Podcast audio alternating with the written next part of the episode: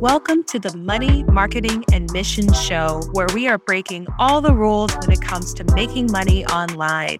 I'm your host, Mia Francis Poulin, owner and copywriter in chief at The Copy Haus, a boutique copywriting agency for mission focused businesses who want to market their business authentically, ethically, and profitably.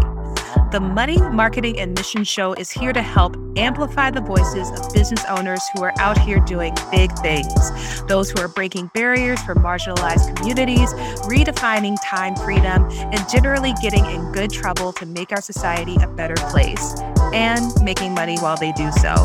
So, if you're up for an awesome conversation, deep talk, and a good time talking about money, how we do business, and how we do good, then settle in for a listen.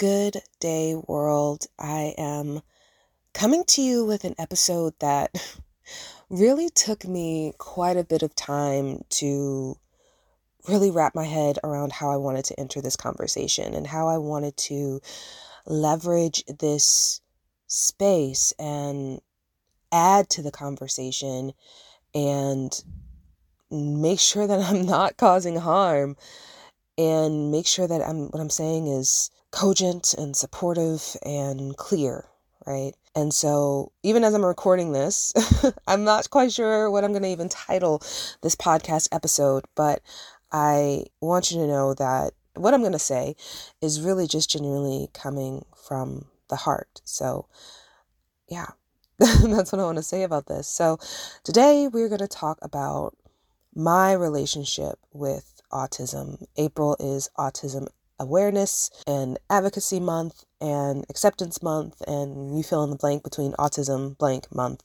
because there's so much around it. And I find this month to be particularly challenging for me to navigate. And um, I say that not in a woe is me kind of way, but in a way that acknowledges the complexities of the conversations that hap- that is happening right now in the world. And there are a lot of there's a lot of, of policing and language policing and it's understandable why that is because there is historical harm physical harm emotional mental harm that has been bestowed upon autistic individuals throughout our history, right? So I understand it. And yet, as a person who's not autistic,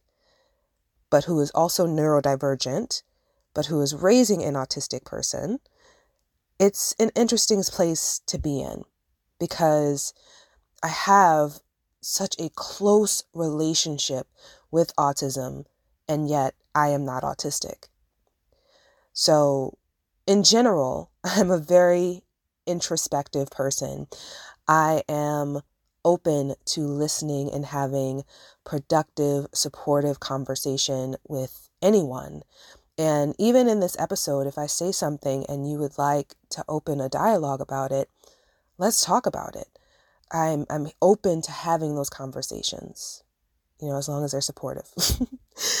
um, but I also acknowledge that, you know, there's a lot of people who are in my position who are raising autistic individuals and it's not positioned as a positive experience. And so for me, and I can only speak for myself, raising and caregiving for my autistic son in my world is not a curse. It's not terrible.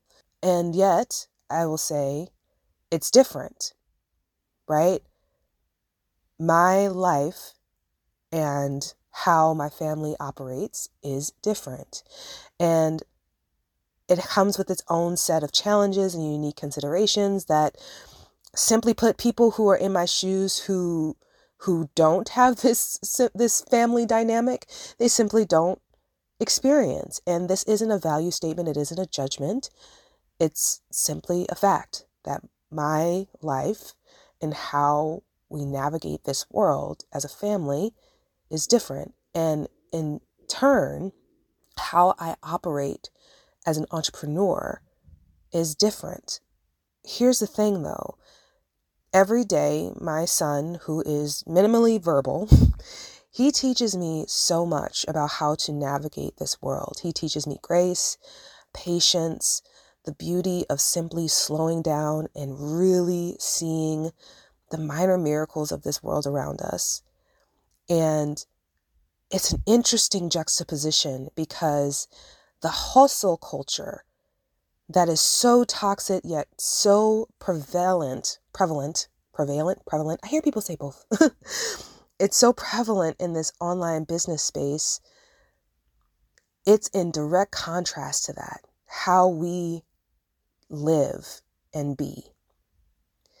Like, he's my antidote. So when I feel that I'm connected deeply and living in that hustle culture where I have to go a million miles an hour and get things done now, now, now, and do epic things all the time.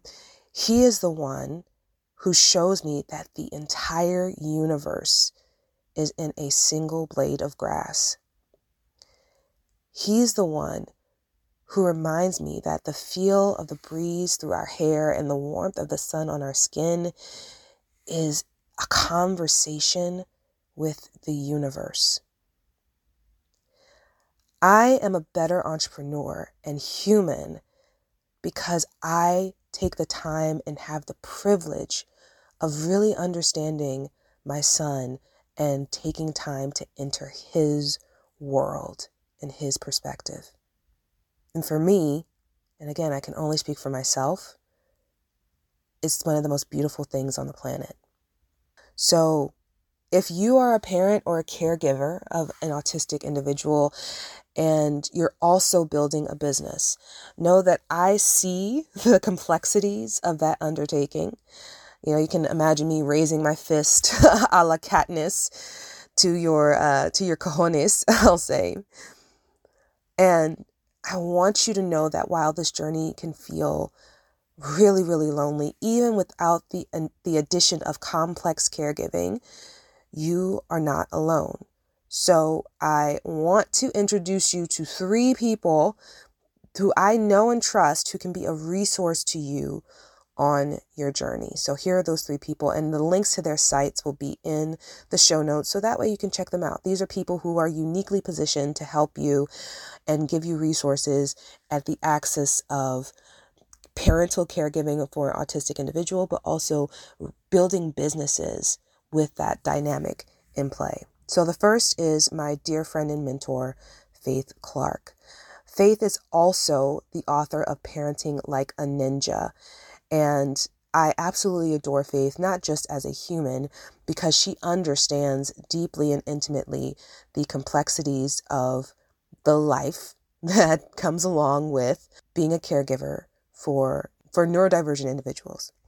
And so her book, Parenting Like a Ninja, is a book that I have read a couple of times, and it is really, really an excellent resource. But also, she is an organizational health specialist. She helps business owners to build truly inclusive practices and workflows within their businesses. And so she understands how to best support um, individuals who are different which we all are different, right? But she understands how to create those truly supportive ecosystems. So you can check her out at faithclarke.com. The next person that I want to introduce you to is Kaylene George. She is over at the Autistic Mama. She is open and openly open. she is open about her own neurodivergence and also raising neurodivergent children.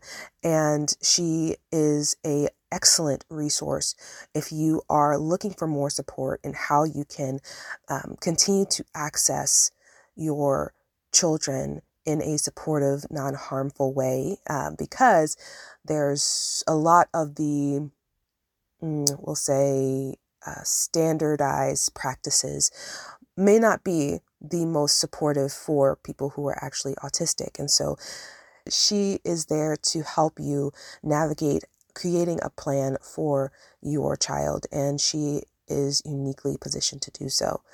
The third person I want to introduce you to is someone who I am very, very excited to actually meet in person. Um, but that is Briar Harvey. She is over at briarharvey.com and she describes herself as an executive functioning specialist for neurodiverse folks.